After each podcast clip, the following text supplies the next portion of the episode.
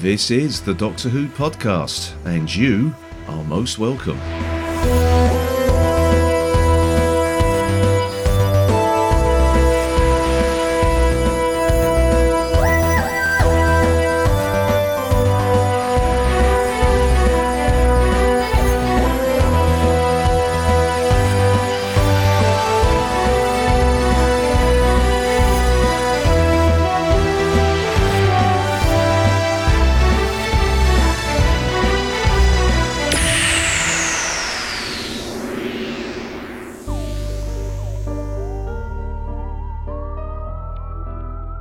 Peter Venkman saved my life.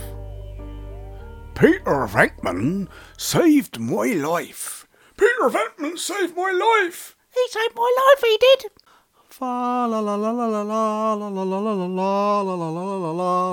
In heaven the bells are singing. Hey, stop singing the Christmas songs. You should be singing Christmas songs this time of year. It's too early, it's bad luck. Wonder what the weather's going to do today. Did I bring my umbrella unnecessarily? He's looking at me funny. Feel a bit self-conscious. Oh, God. Got to talk about Doctor Who later. To do a podcast about it. I don't know what I thought of it. I don't know what to think. I don't know what I made of it. Oh, I think I found it too confusing. Stop doing silly voices. Stop doing the silly voices. Nobody enjoys an inner monologue, especially an exposition in a monologue. Is that a bird sat in a silver tree over yonder on the hill? I think that bird's winking at me. Is this a Big Finish drama, or is it TV? To select audio navigation, press enter now. Now. I am sorry to have subjected you to what was a fairly accurate approximation of my inner monologue on the way to work this morning. I record on the Monday, I watch Doctor Who on the Sunday. I have a little bit of time to acclimatise to, to what's gone on. And one of the things that struck me about this week's Doctor Who is the amount of exposition. Now, exposition is something which you kind of need, but you kind of need to be skilled hiding in plain sight. The reason I've noticed it more in this episode than in the previous episodes of this series is because in order to give me um, the opportunity to experience the show twice before I record, what I do is I watch it on the Sunday and then I listen to it on the Monday, and I listen to it on the way home from work. And I've done this for the for the previous two episodes, and I've missed an awful lot. Uh, I so what I do is I get the BBC iPlayer and uh, I'll get it playing. I'll stick it in my pocket and I'll listen to it as if it's an audio drama. And you miss an awful lot. Um, you do realise the the skill of Big Finish when you do this. But with this episode, I don't know what was going on, but there was so much exposition. There was so much exposition in a monologue that I don't feel as if I missed any of this episode whatsoever. I I genuinely can't think of anything that that I missed that having seen it previously with my eyeballs that I didn't get from listening to it. And surely that's that's a problem with a TV show which looks as good as Doctor Who does now. I mean it looks absolutely sumptuous. It's missing something if you have to explain everything. Uh, Why are we stranding characters on their own for so long that that they need to then explain what they're doing. They need to do that talking to themselves thing.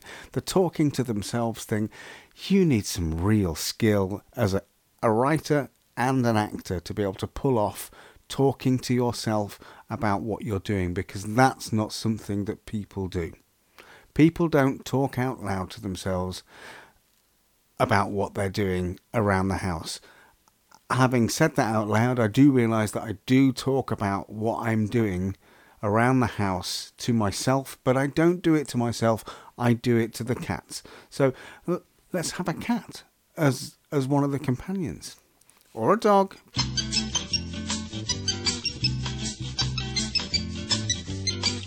Would you care for some tea? Definitely. I love tea.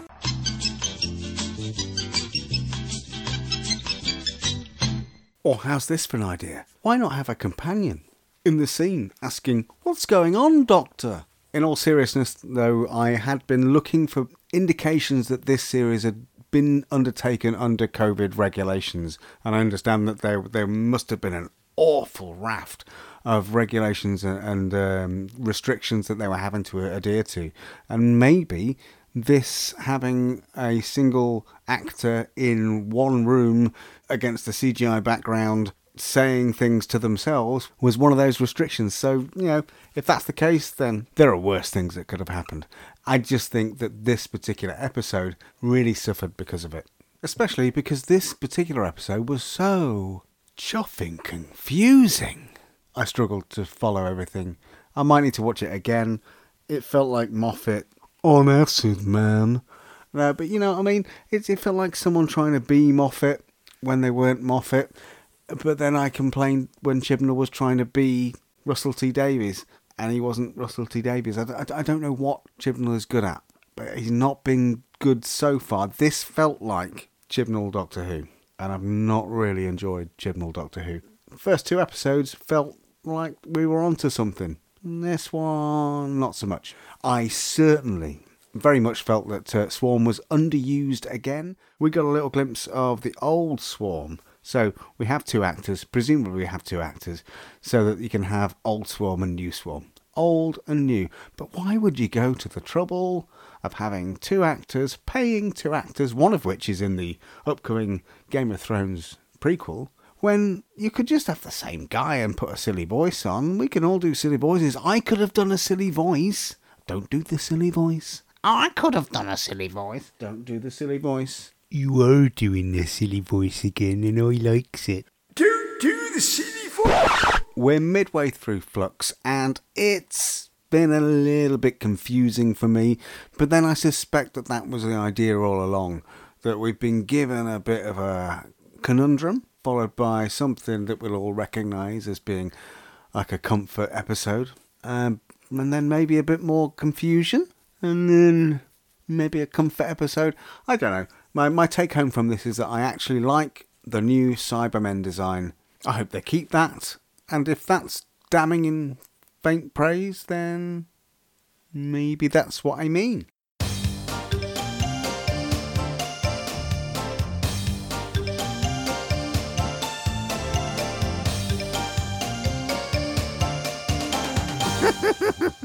You love the Doctor Who. You can't help loving the Doctor Who. Don't do the silly voice. So that about wraps it up, except to say JNT shall return, uh, and potentially next week. He's got a bit of a cold. It's some kind of virus. It's not that virus. Obviously, we've probed him and swabbed him, and it's absolutely fine. It's definitely not that virus. It's one of the other ones that we don't really care about. Not that we care about the other one, because that's all gone now. But stay happy, stay positive, because that's all disappeared now. So, this is me, Leeson Fisher, saying goodbye. And, for the sake of humanity, use the hand sanitizer on the way into the supermarket.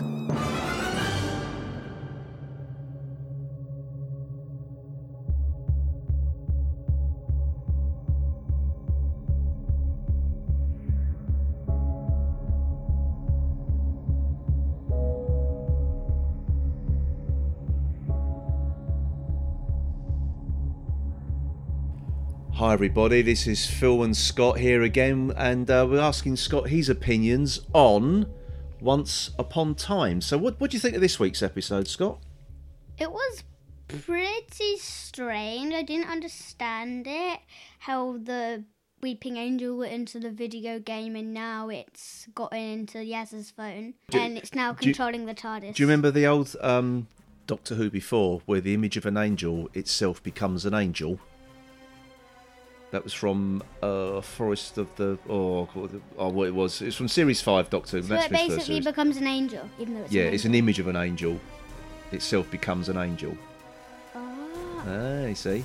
But it made you jump though that bit, didn't it? Yeah. When it come out the TV screen, out the video games. You play a lot of video games, don't you? Yes, but Do you think an angel's going to come and get you now? No. so what did you, what did you like about this week's one then? I like I like the the fact that they went to loads of different places and you saw like all of their pasts. Past Did you not find that confusing? Because you didn't really know what was going on, did I you? I kind of, kind of understood it because it. You understood the fact that they were like being controlled by weird crystal people through the whole time of all the episodes. So, yeah. Mm-hmm. The weird crystal people. So they did. They didn't do a lot this week, did they? Really? no. But you saw. But we did see um, the fugitive doctor again. So what do you what do you her as the reckon, Scott? What, what, what do you think of the fugitive doctor? Do you like the fugitive doctor? Yes, but it's strange. I don't understand the concept of who she is. Well, I think she's meant to be different regeneration of the Doctor before William Hartnell.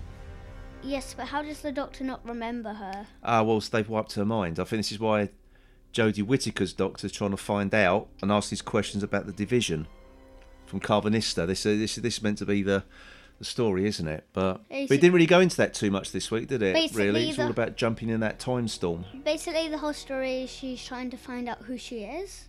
Yeah. I was wondering who was that lady who said the Doctor calls the flux? Who was she? We don't know yet, do we? Lots of people are saying it's the White Guardian. You don't know who that is, do you? I think I do. It's like a guardian that's against the Black Guardian from the Fourth Doctor. And Oh, wow. Well done, Scott.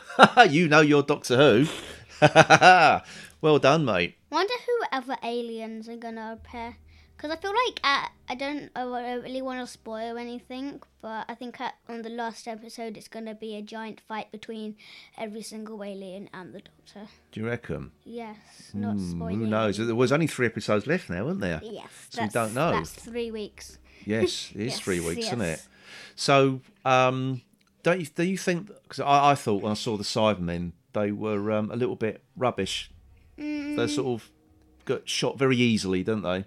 Yes, they weren't very. They didn't. Although I like their new design. They haven't really changed the design. They, I think, that when they died, they kind of changed the sound effect to make it sound a little bit more classic. Yeah, it wasn't the the, the big it? loads of like Metal ones. metal, uh, you know, lot- lots of noise when they die. They sort of make they did make a lot of noise in the David Tennant Cybermen, didn't they? When they died, it was like that. So, Ah. like not Mr. Blobby. Yeah, I don't. I don't. You don't know Mr. Blobby is, do you? I think it's like a worm thing. No, it's a big It's pink pink and yellow spotted blobby man thing. Yeah. Anyway, enough Makes Mr. Blobby. jelly. Yeah. Um, what did you think of sort of like what was it the um, the was it the, the Temple of Atropos and and the Mouri? Didn't know much about them, did we? Didn't find too much. You didn't sort of why what I- they were and why they do unders- it. I don't understand. I think I know why they changed Jodie Whittaker's um, costume coat around for the Atropos scene. It's because they wanted. I preferred the coat actually. I did like the dark blue It's coat, but because they wanted to change it to look more like the Fugitive Doctors, because that Hmm. was her adventure, and she has a black coat. So to make it look a little bit more realistic, they had a black coat, and they just Hmm. turned her coat inside out. yeah, that's all it was really, wasn't it? Just reverse the colours. So, wait, what do you think the the idea of um, the actors who played Dan and Yaz and Vinder sort of playing different characters? But it's kind of weird. I mean, how does it really happen, though? Because they're in their own, because they're in their, their their own other universes, Their own time streams. and then they're they? in Yeah. their time stream. So I don't understand how they could have been there. I think it's just a cheap way of reusing the actors, and plus the fact it was done in COVID times, wasn't it? Under lockdown, so they couldn't have too many other actors involved. It was it was basically like a glitch in time because Hmm. it was like like the same people all over the place in each time stream, like a glitch. Yeah, it was a bit, wasn't it? So, broken. if you give this marks out of ten, what would it be this week then? mm, Ten again? Really? yeah. You gave the first episode six point five, last week ten, and this week ten. You really enjoyed it then, did you? Yeah, I'm enjoying the series. I think Oh, it's one of Well. Jodie Whittaker's best series so far. Okay, I think a lot of people are agreeing with that. But um, but before we finish, um, James has got a question for you. Okay. Okay, I'm going to read it out to you. He says, Hello, Scott. I like a lot of things I do not completely understand. My wife is an example. do you think you need to understand Doctor Who to enjoy it? So, what do you think of that? You don't need to understand it to enjoy it, because if you are a big fan, you wouldn't like hate it. You would just write down the good parts of the episode and skip like all the bad parts you don't like. Mm-hmm. So you don't really have to understand it. You just you just need to enjoy it. So is, is that what you thought of last? You didn't really understand last night's one, but you just enjoyed it anyway because it was just you thought it was fun, Yes. and the angels made you jump. Yes. Yeah, that's good. Well, I hope, I hope that was a satisfactory answer there for you, James. And I think it was a, a very uncynical answer as well. If you enjoy it, you enjoy it. It doesn't matter if you understand it or not. I think that's, that's a nice, healthy attitude to have. Nice one. Okay, everyone. Is that it? Nothing more to say? Nope. No, that's it. Okay, everybody. Um, back to the camper van.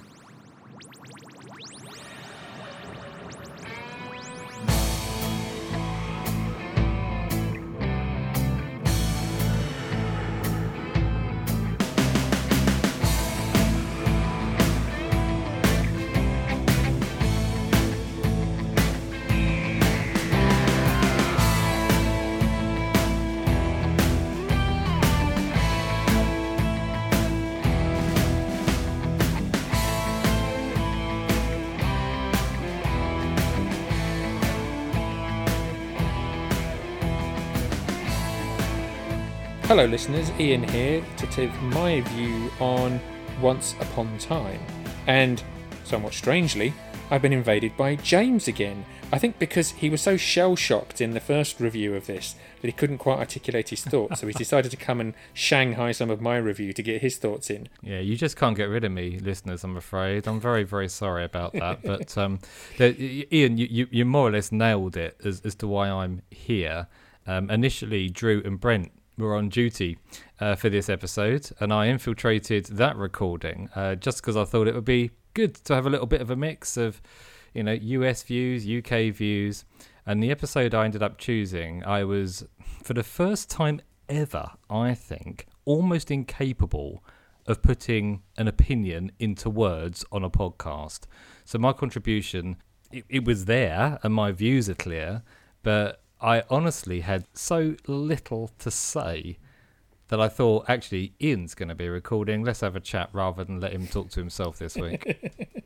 Always nice to talk, James. Once upon time. Um, wow. Hmm.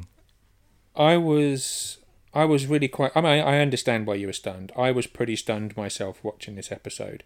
I mean, when I reviewed the first story of the season, I said, "Wow, they threw a lot in the air there," and then when I reviewed the second episode, I was like, "Well, they didn't really close anything down." And in fact, when Michelle and I discussed the trailer for this episode, we're like, "It looks like they're opening up more plot lines. Do we really need more plot lines?"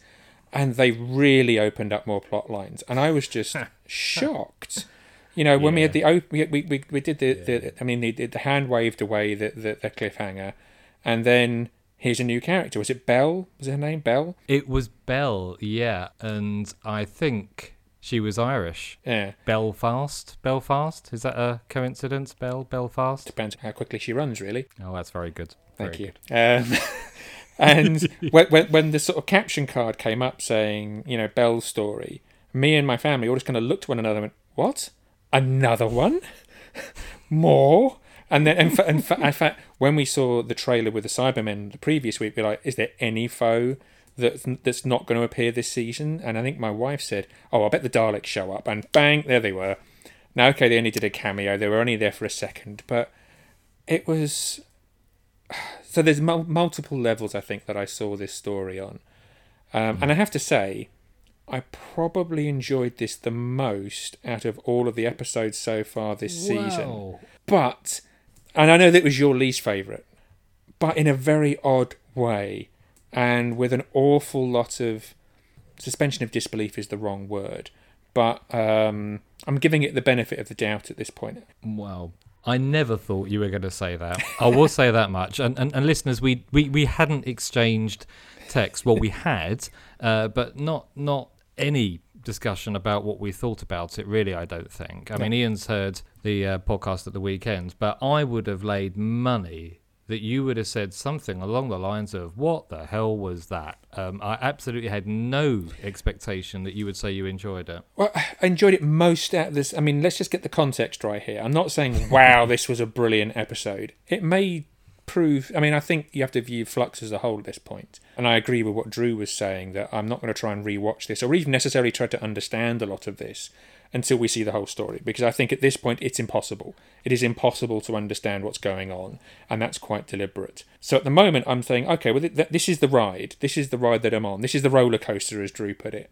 Okay, well, let's see it out. Let, let, let's see the journey out. And at the moment, the individual pieces are kind of working.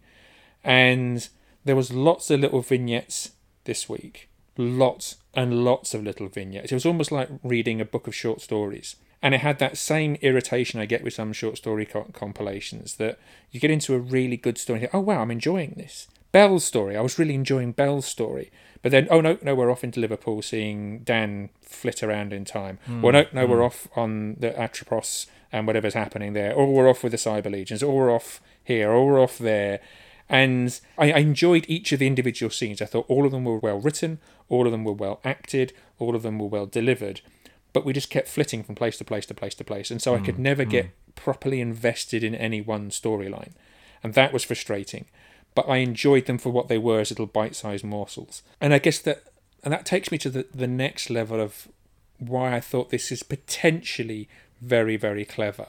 And you know, standard thing about how they land it. You know, we we keep saying that is that the whole point of this story was that they were lost in time. There was chaos in time. It was a, a, a time quake or something, or you know, it was total chaos. And this has come, you know, this sort of thing has come up in Doctor Who in the past. You know, think of stories like some of the Christopher H. Bidmead stuff, like Logopolis or Castrovalva, some of those stories where weird kooky stuff's happening, TARDIS within TARDIS. And honestly, it was always a bit lame. You know, a little bit of, you know, green screen special effects and Adric looking weird, and you never really bought the idea that you were in this utterly chaotic and confusing place. And my take at the moment is that Chibnall set out to actually genuinely make the viewer feel like they're in the middle of a time storm and this chaos. Because the chaos that was clearly the characters were going through, we as viewers went through as well. And it was realised in the way that none of these sorts of stories have ever been realised before.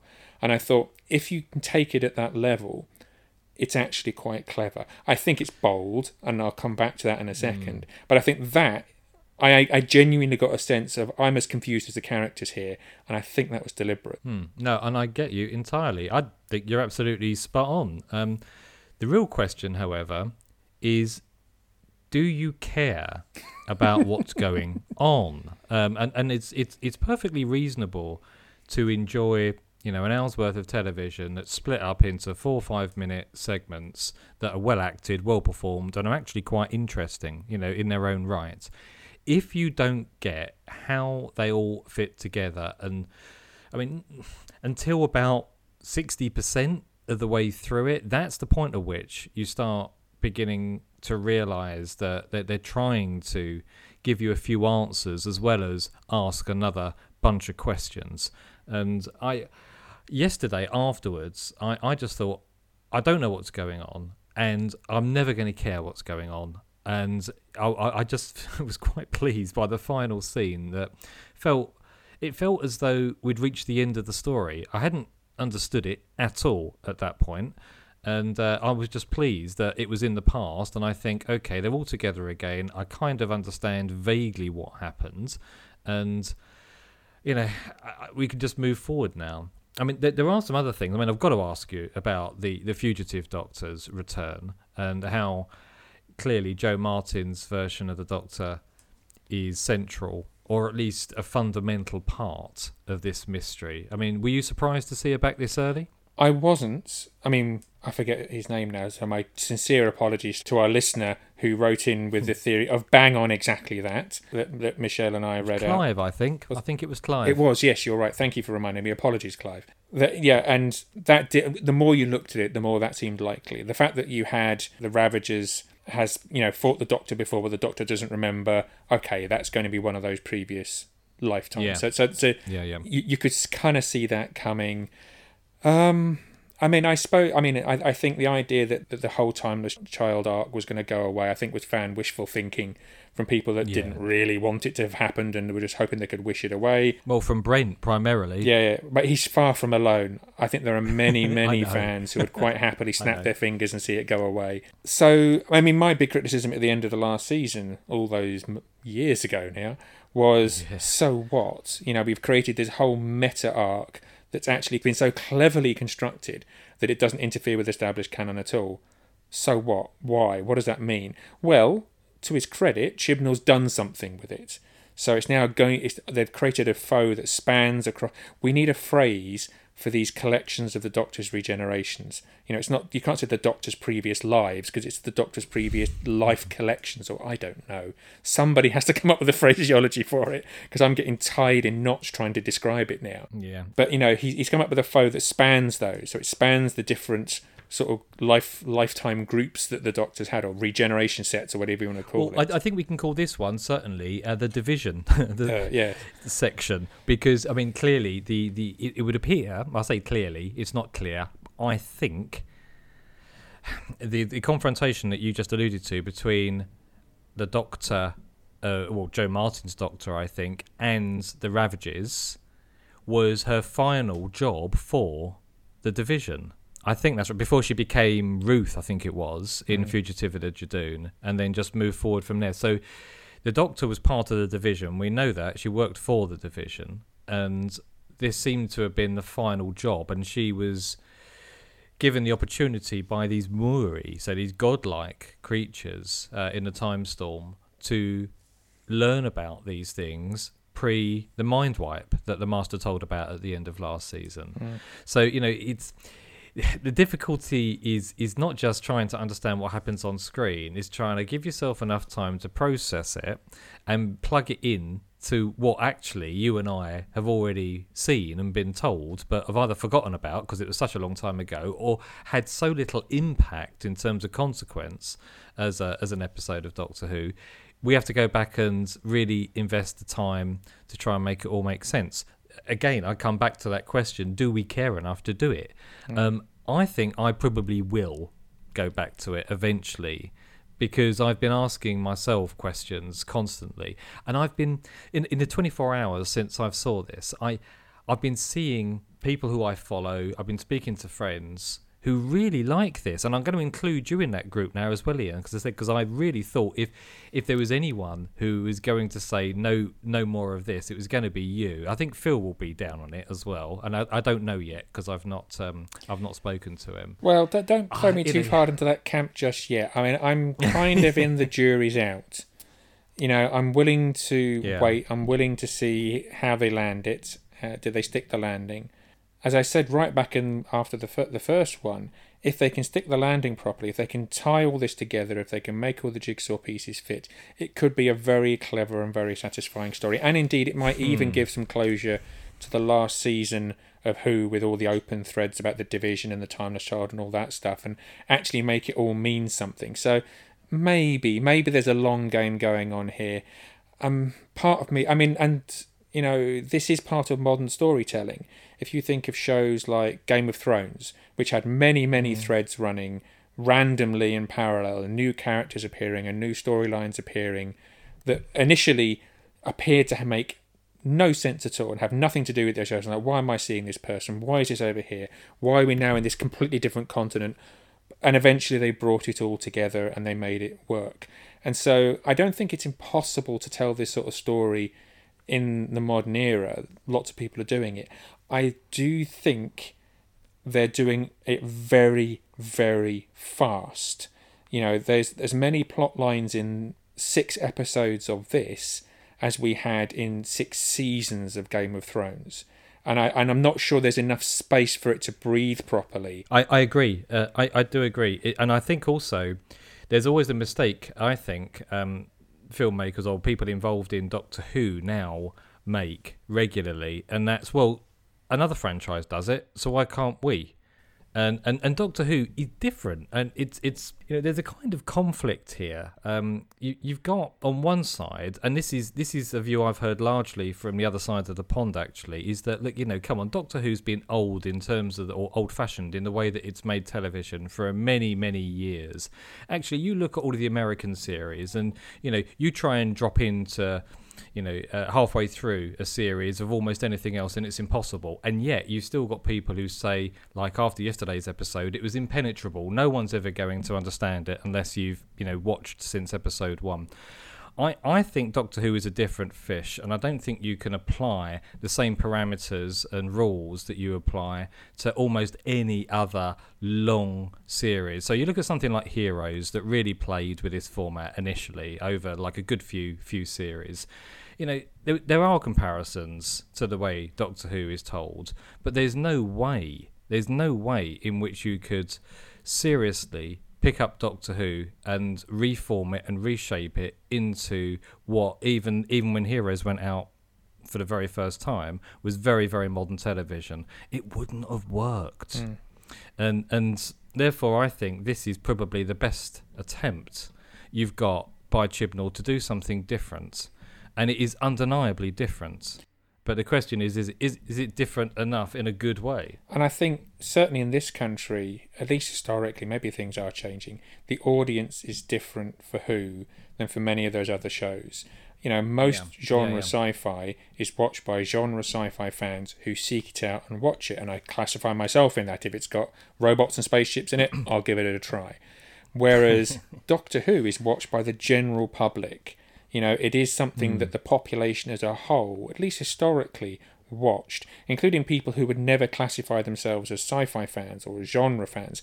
They're just people who watch, you know, Saturday night TV, uh, and that kind of count. And to my mind, the big part of the audience historically was always that general. You know, my parents watched Doctor Who. I don't watch anything else that I watch. You know, you don't catch them watching, you know, um, Yeah, yeah. The Expanse or Battlestar Galactica or Babylon 5 or any of this kind of stuff. But they've always watched Doctor Who because it's just, you know, it's an institution in the UK. Now maybe it's not. Maybe in these days of streaming, it's not quite the same anymore. I think that you know, I my parents haven't actually watched the the Jodie Whittaker uh, era at all, but they did watch the previous ones, and they would be totally lost by this, completely and utterly lost. They would not connect with it in any way at all, and I almost think we've gone from the sublime to the ridiculous because I think it can fairly be said that yes, modern TV you should have more through lines, and I love through lines. You know, ever since I saw Babylon Five on original broadcast, I've loved big archy shows. I love seeing that stuff in my TV. So I'm not going to crib about Doctor Who getting some of it, but we have gone hard to the other end of the dial with this, where you know, you and I are fairly sophisticated science fiction fans who've watched a lot of complex, hard sci-fi stuff over the years. You know, I've seen many a complex, timey-wimey story in Doctor Who and in many other fandoms. Um, and I'm struggling hard to follow this. This is one of the most complex and difficult to follow stories I've ever seen. But I'll stick with it because I enjoy this sort of stuff and so I'm willing to give it its time. I can't remember the references back two years ago to the last season, and some of that's needed now. If you and I are having this hard a time, what on earth is the casual viewer? They're, they're, they're just going to give up. And I, and I do worry that the viewing figures are going to be terrible. Oh, I, I agree. I'm, I'm not interested in that. I have to say, and you know, I'm quite callous where it comes to my own little uh, fandoms. I don't care what other people think of, of, of Doctor Who, um, and I don't really care if the not we don't get it. But I, I think it's it's worth having that conversation this time because this is so different and it is so impenetrable, and uh, it's it's um it's it's the most different Doctor Who. I mean, even Warriors Gate and Ghostlight and you know those kind of things. I remember at the time people thinking, "What has happened to this show?" I mean, this is a bigger departure from regular format. They're a walk in the park compared to this. Uh, the walk in the park is skipping, hopping, jumping. I'm going to watch Warriors Gate now just because it's so straightforward and easy to understand. Anyway, let, let's let's get back to your opinion of th- this particular episode. There is something that I wanted to ask you because I didn't get a chance to discuss it at length uh, with Drew and Brent. Um, but the character who I believe, and I'll probably say this wrong, and I don't think the name was ever mentioned on screen, that I'm interested by is Orsock or Arsok. Um, now, Ian's raising an eyebrow. Listeners, you can't see him, but I can. That's Barbara Flynn's character at the end. Someone from the division, I assume, but I have no idea. Well, someone from the division, a future version of the Doctor, uh, the Doctor's mother from um, End of Time. Um, there's been all manner of uh, discussions and speculation, and she she's clearly very at ease in the Doctor's company.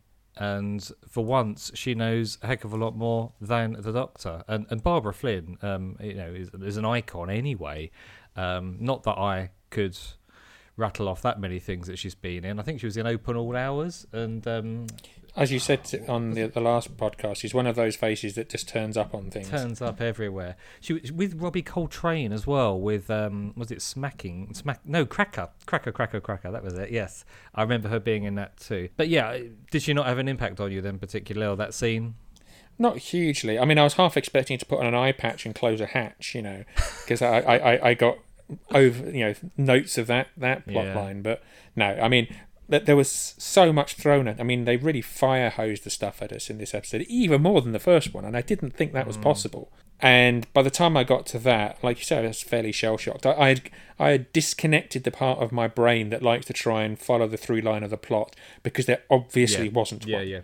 You know, it, it's a little bit like Pulp Fiction. You're seeing these things all out of sequence, and it's only at the end suddenly the, the, the you know the penny drops and goes, ah, okay, it all fits together like that. Okay, I get it now. And I think this is that's exactly how this is going to be. Well, I really hope so. Is when we get to episode six, Yeah, agreed. that's where the real make or break will be. If Chibnall really knocks it out of the park and it's something incredibly clever, and you get that same buzz Mm, mm. that you got at the end of Pulp Fiction when all the pieces suddenly went click and you went, wow, I, I love that and I want to see it again now.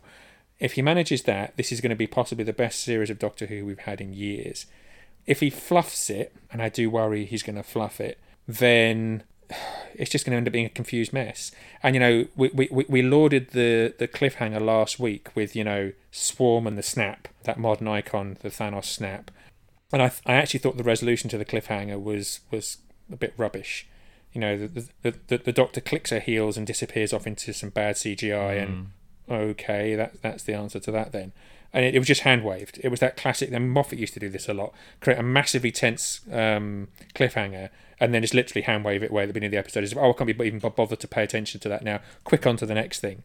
That's that's something that's happened a lot in recent years. Is that the cliffhangers and the build up has never been paid off. If that happens in this series, then it's going to be truly atrocious. You're right. It's going to be very difficult. I suspect, especially given Chibnall's record so far, he will actually deliver certain parts, but either ignore or fluff, as you put it, others. So I think it's going to be potentially a fairly mediocre resolution that will check some boxes and not others. And I'm not sure whether I prefer a mediocre solution to either an, a, a fantastic one or something that is absolutely atrocious. You know, I'd rather be definitive about it. I, I guess the question is whether he is, because obviously he's been setting this up since the previous series. Is he planning to land it in episode six of Flux, or is that just a springboard for the Well, the, the that's a good specials? And you know, is the, is the actual plan to land it at the regeneration episode? Which I Yeah. and I can see the desire that, but the trouble is there's such long periods of time involved in this. We're already struggling that we can't remember the last series, and we need it for this series.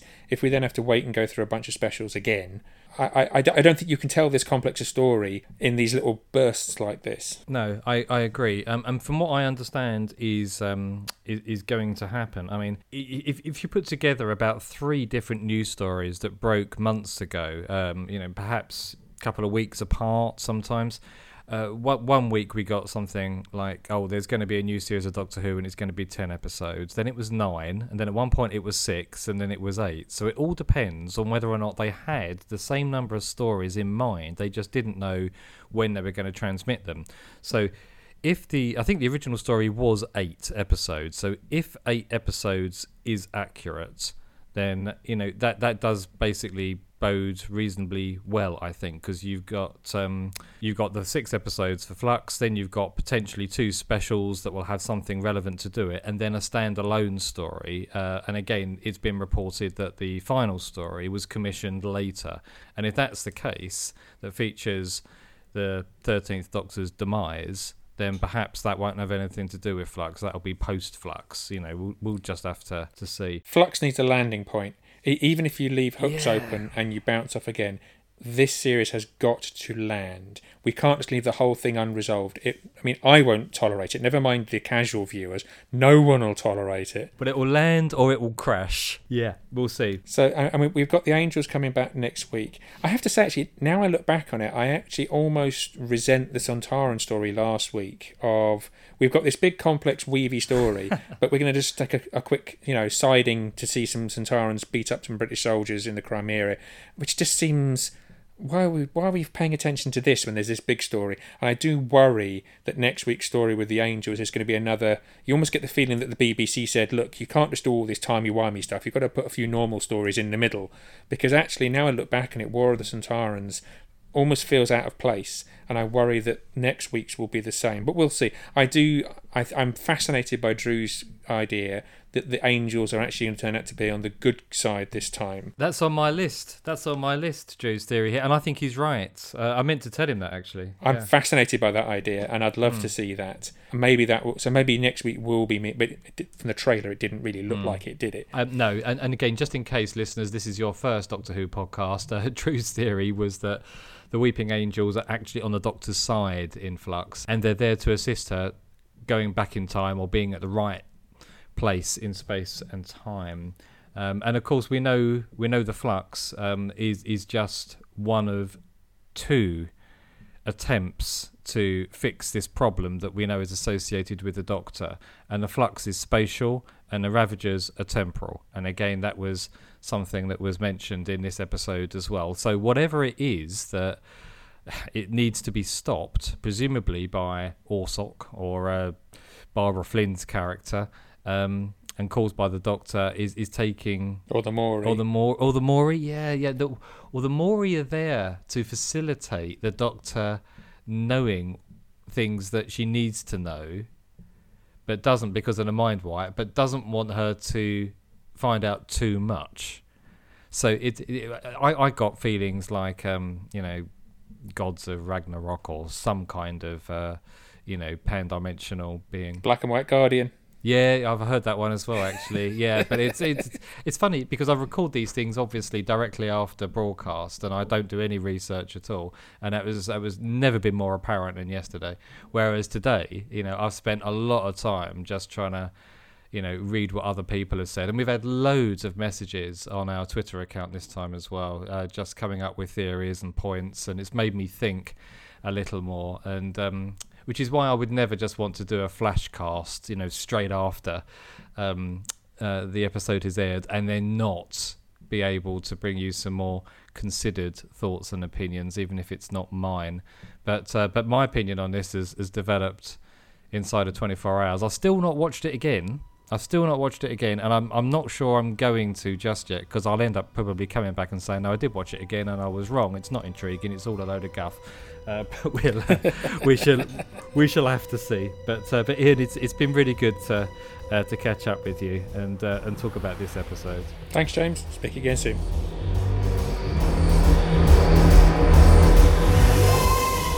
That was the Doctor Who podcast, which you can find at thedoctorwhopodcast.com. If you have any feedback, please send it in to feedback at thedoctorwhopodcast.com. Thank you for listening. Take care.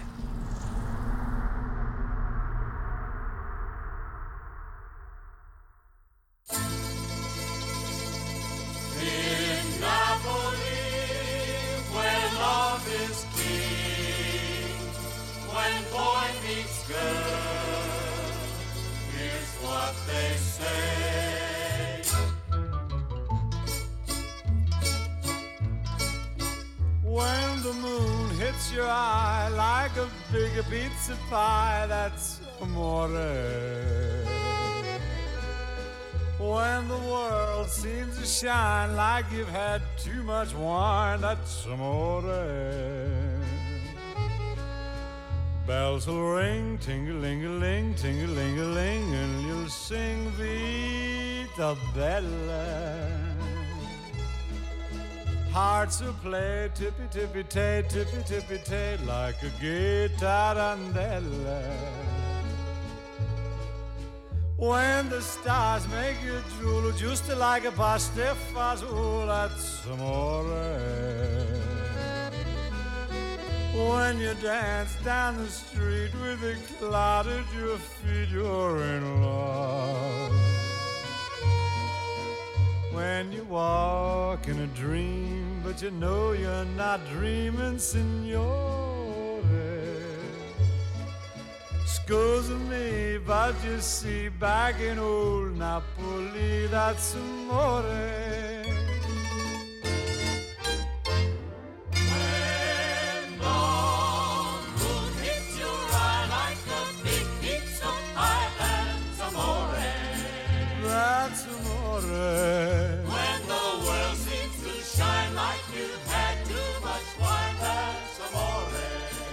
That's amore.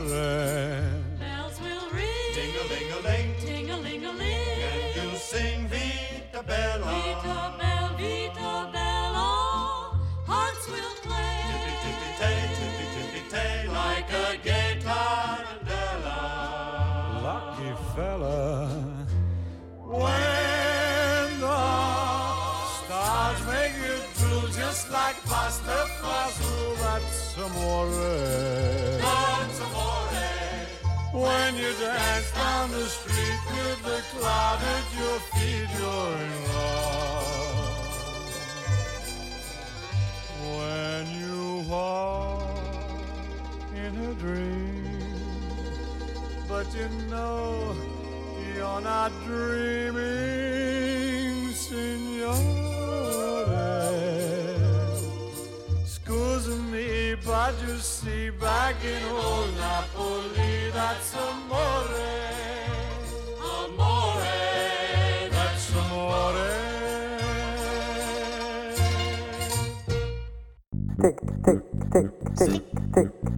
The landing. The landing.